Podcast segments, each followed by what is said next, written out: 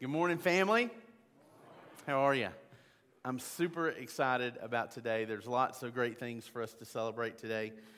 It's already been an amazing day to be in the house, right? Amen. Amen. I want to jump right in this morning uh, to, uh, to continue our series, our sermon series that, that I'll be leading you through in the summer. Uh, we're going to take a few weeks off after today, and Bob is going to be uh, sharing with you for the next few weeks while uh, while I accompany our students and our kids to summer camp. We're super excited about that. We're going to um, focus in on that a little later in the service, but we're going to be having this sermon series that I'm get, taking you through on worship. And um, last Sunday we were in John chapter 4, and today we're going to be using the same text today as a foundation. So if you want to go ahead and find John chapter 4 in your Bibles, um, I want us to review our definition of worship that we've established uh, at the beginning of this series that we're going to use as our foundation. Um, I'm going to share this with you every message in this series because I want it to be seared into your mind. So here's our definition that we're using as a base for everything that we talk about worship is focusing our mind's attention and our heart's affection on God in response to who He is and what he's done. Now, we know that worship is a response, and that's one of the key words in that definition. It's a response simultaneously of our heart and our mind. Because when we see who God is and we see what God has done and what He's doing, the heart of a true believer cannot help but respond. Amen. Um, that we should always respond. When we open our eyes to the reality of who God is and what He does, there should always be a response. Always a response from a believer. And a key understanding to worship is knowing that that response comes from inside of us. It's not external, it does not come from external things, not the tools that we use for worship. A worship response comes from inside of us. Here's an example no one would ever say that the hammer built the house, right? No one would say that. No one would say that the piano wrote the song, right? No one would say that the pen wrote the book, right? These are all tools that are used by the builder, used by the artist, used by the writers to express what is inside their mind and inside their hearts. Worship music, buildings, sermons, prayers, these things don't create worship on their own. They are tools that true worshipers use to express what is inside their hearts and minds in response to who God is and what He does. Are you with me?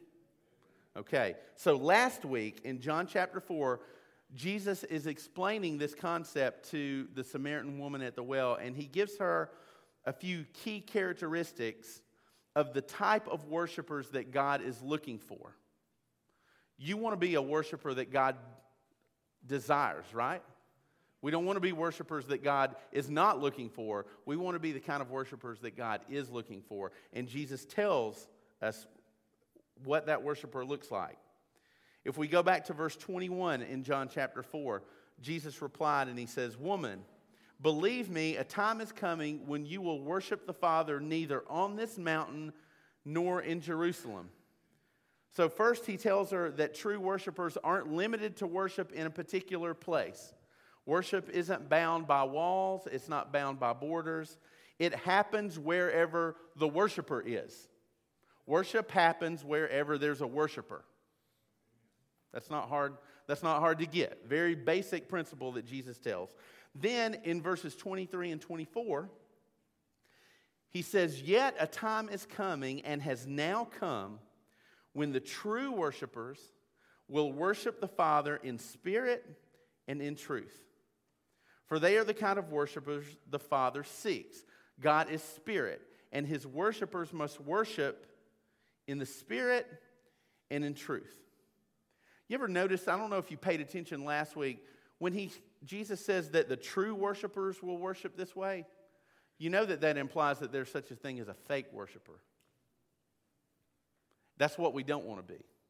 We want to be true worshipers. So, second, he explains that the worshipers God is seeking, the ones he is looking for, are those who worship him in spirit and in truth. And last Sunday, we discussed what it meant to worship in spirit. That worshiping God in spirit involves our heart's affection. It's that first part, it's that second part of that definition that we came up with. It means that we don't just offer up empty words and actions to God, but that our words and actions are driven by our responses. Our responses to God of love, gratitude, wonder, reverence, fear. All of these things are responses of our heart to God. And we admitted that the words and the actions that we express in worship mean nothing unless they are sincere and heartfelt. But we can fool ourselves into believing that God will accept our worship just because we sing the songs or just because of what we say or do. As long as we're doing what everybody else is doing, we can fool ourselves into believing that God will accept that as our worship. Everybody else is singing the song, I'll sing the song. Everybody else is lifting their hands, I'll lift my hands. Everybody else bows their head to pray, well, I'll do that. But God doesn't have to accept that as our worship if, if it doesn't come from our heart. It's just actions. God feels the same as we do. We talked about how you can tell when someone is expressing something to you and they don't mean it. Like when you're when you tell your kids, tell your brother you're sorry, and they look at him and go, I'm sorry. that means nothing. That's not sincere. It's not heartfelt. And it's easy for us to tell. How much easier is it for God to look at us as we worship Him and discern the sincerity of our heart? Absolutely. He knows. And words and actions without a sincere heart are empty before the Lord, they mean nothing. And we can't worship God who is in spirit with things that are physical. We also talked about that last week that we must offer up our own spirits in worship. Only then can we allow the worship of our spirits to come out of us in lifted voices, raised hands, humbly bowed knees. Without the Spirit, all those things are empty. So, we talked about last week what it means to worship in spirit. So, today, we're going to talk about that second part. Jesus said that true worshipers worship in the spirit and in what? Truth. We're going to talk about truth this morning. It's the second key component to true worship. Have any of you ever seen a, an illusionist live? Like when I say an illusionist, some people say magician. I prefer the word illusionist. You ever seen a live, like somebody that does magic tricks, illusions? Um, there are uh, a couple of guys that are youth in our youth ministry that we've been able to see. Um, Christians, Christian guys. Uh, Brock Gill is one. You can go Google Brock Gill. You can Google um, Jared Hall. Um, Jared is really, really good. But these are guys who go and they use uh, sleight of hand, they l- use illusions uh, to, share, to share about Christ and to share about God. And uh, you see them on television, guys like David Copperfield and, uh, and, and Criss Angel and people like that. Illusionists capture our attention because they seem to be able to do things that in reality we, we know are impossible, but they're able to make it look like they do it right in front of us. And and it blows our minds and it captures our attention. They can move things, make things vanish into thin air, and we don't know how they do it. Um, ben, my middle son, uh, a few years ago when he was a little younger, he went through a phase where he really, really, really got into that. And some of you guys remember it because he probably made you watch his card tricks uh, over and over. Like, yeah, I remember. Um, it's kind of funny. He, he's not so much into that anymore, but he's pretty good at it. And I actually, um, ask him to help me this morning. So, are, are you ready? You got your stuff? I'm going to have him come up here to the front. I'm going to come down here on the floor because we, we want to be out here close so you guys can see what we're doing. Um, but he's brought his he's brought his deck of cards with him, and those are just um, those are that's just a regular deck of bicycle cards, right? Full 52 card deck. So he's going to demonstrate one of the one of the um, illusions that that lots of guys do, but but he figured out how to do. He's going to do it on me, but you guys are going to be watching, so he's going to kind of do it with all of us. By the way, I didn't teach myself. I learned from YouTube because I'm not that good. Uh, That's how you learn anything is Yeah. by YouTube. okay, so beforehand, I picked out this card, the Ace of Hearts. So for short, we're just gonna call this Hearts. Okay, so can you stick out your hand like this? So my dad is gonna hold Hearts. Okay. So, All right. Okay. So if that's Hearts, that means this is Diamonds. Okay. right. So what I'm gonna do is I'm gonna try to switch them without you knowing, but I'm gonna show y'all how I do it first. I'm gonna I'm gonna go in like this, and then I'm gonna switch them. So now I have hearts. Okay. But I'm gonna do it, and I'm gonna do it fast now. You ready? Whoa. Okay. Okay. So without looking at that card, do you think I switched it? Um, I think you- think I switched it? Okay. I think you want me to think that you switched it, but you had hearts, and then you just did that. You want me to think I have hearts, but I, I think you still have hearts. So I don't Okay, so know. I which think. one's on top? Okay, now I think the hearts is on top. Are y'all with me? Are y'all with me? I, yeah, I think the hearts is on top. I think you were tricking me. You sure? Yeah. You positive? Yeah. Okay. Yeah, I think that's hearts. Okay, flip them over and show everybody what the cards are.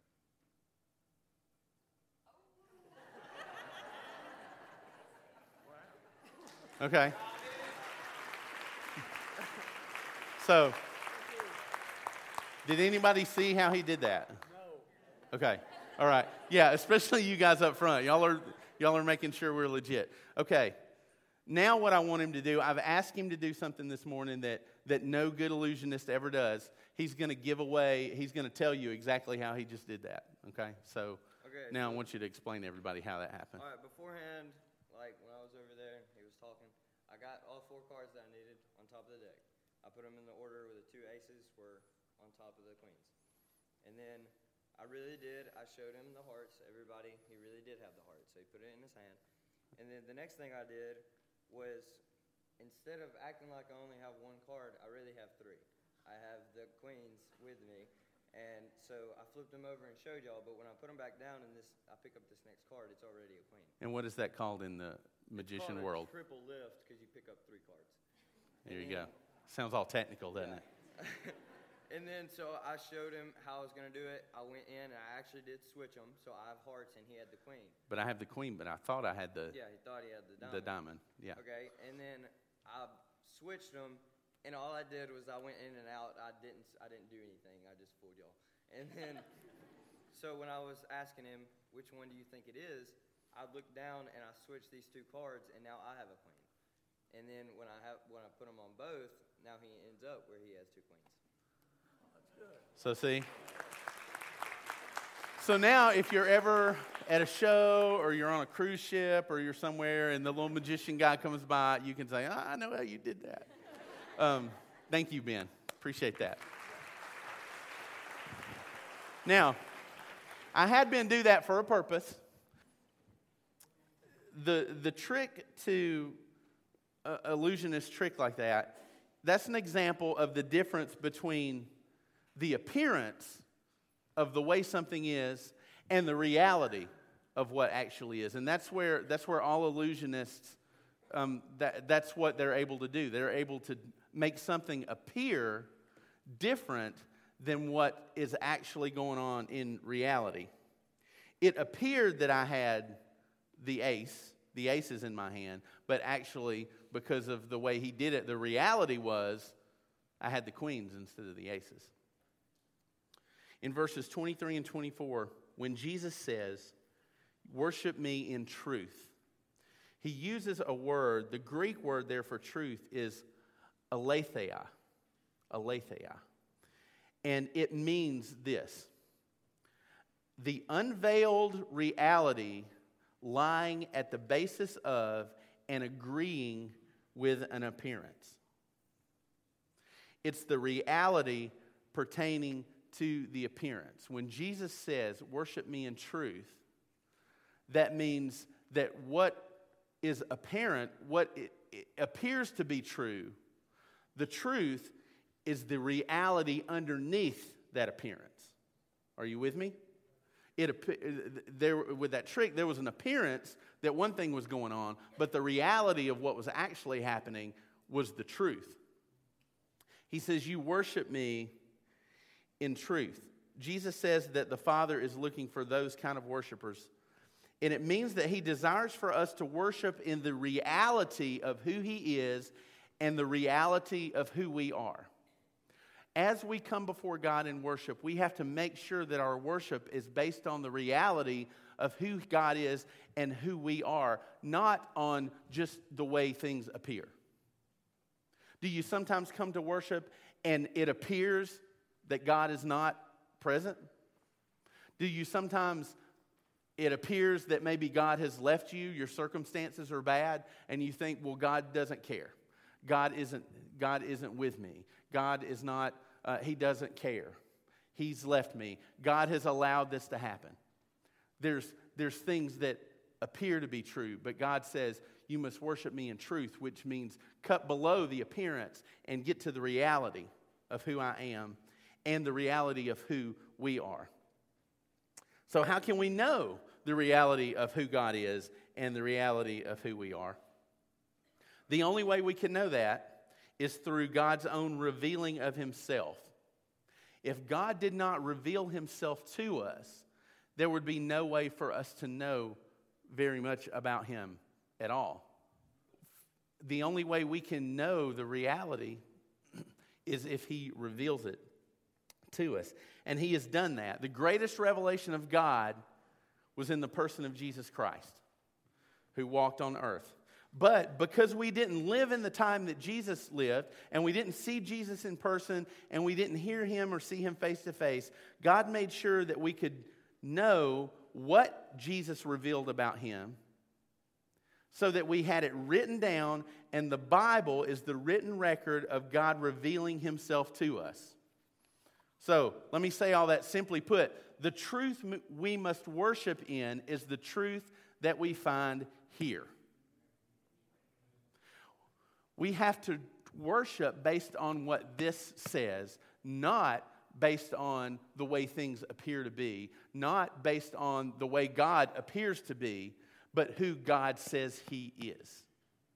And we also must worship in the truth of who God says we are. John 14, 6.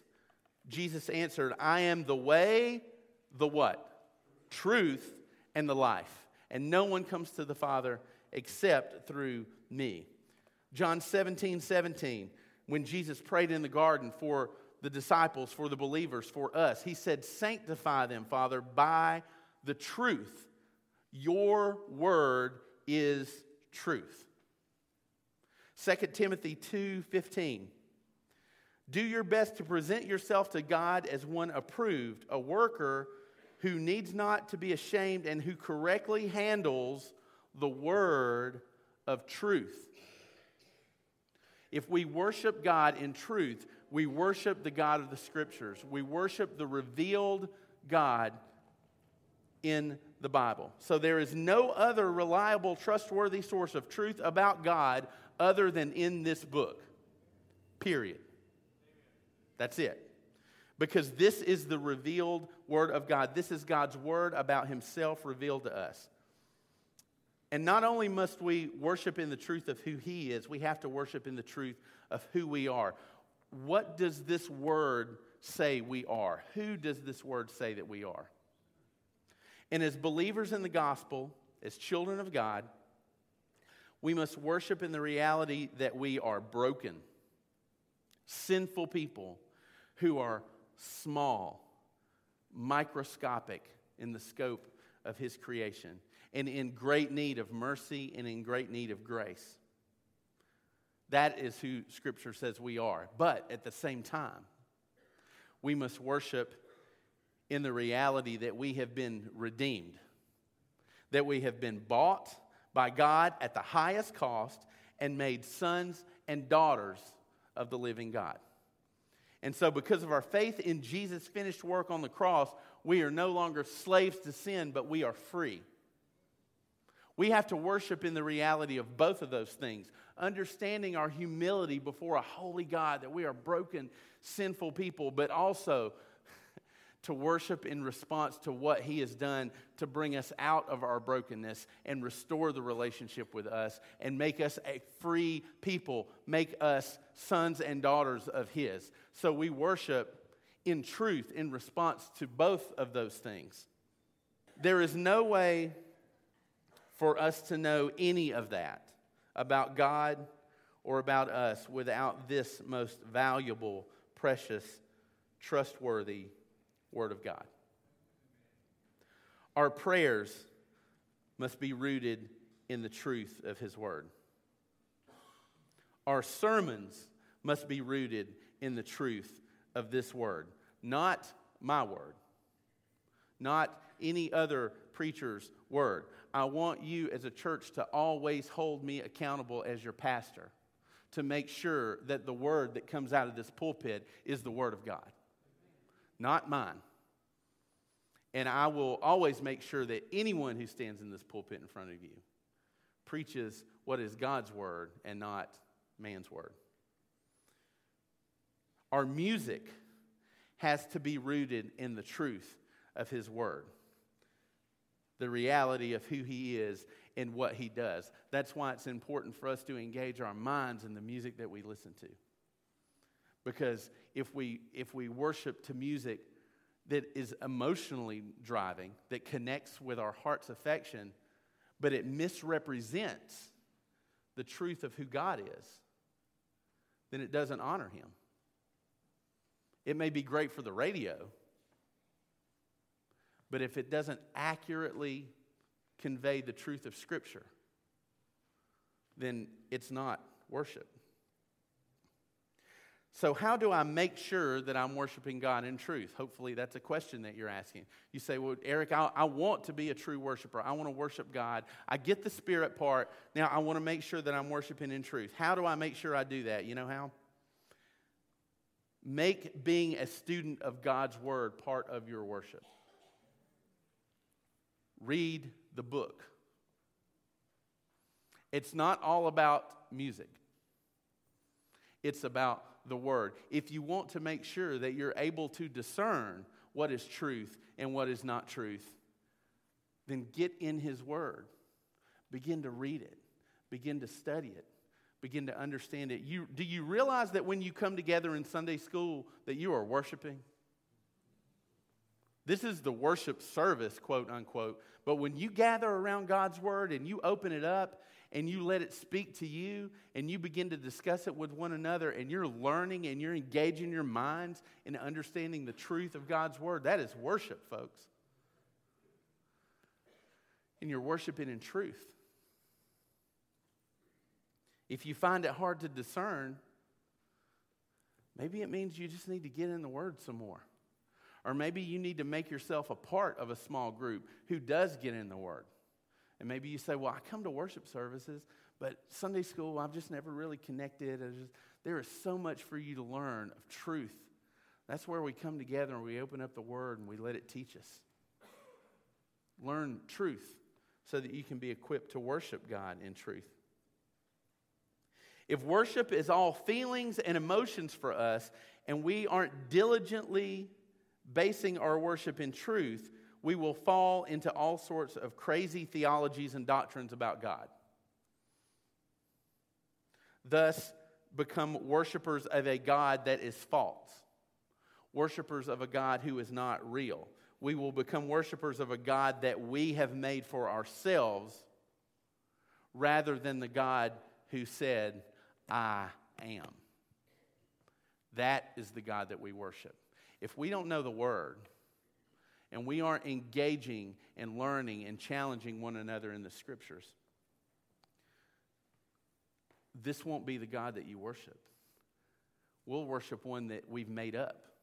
We'll worship a God that we've made up of our experiences and the appearances of things that we've seen around. The, the God that other people say He is.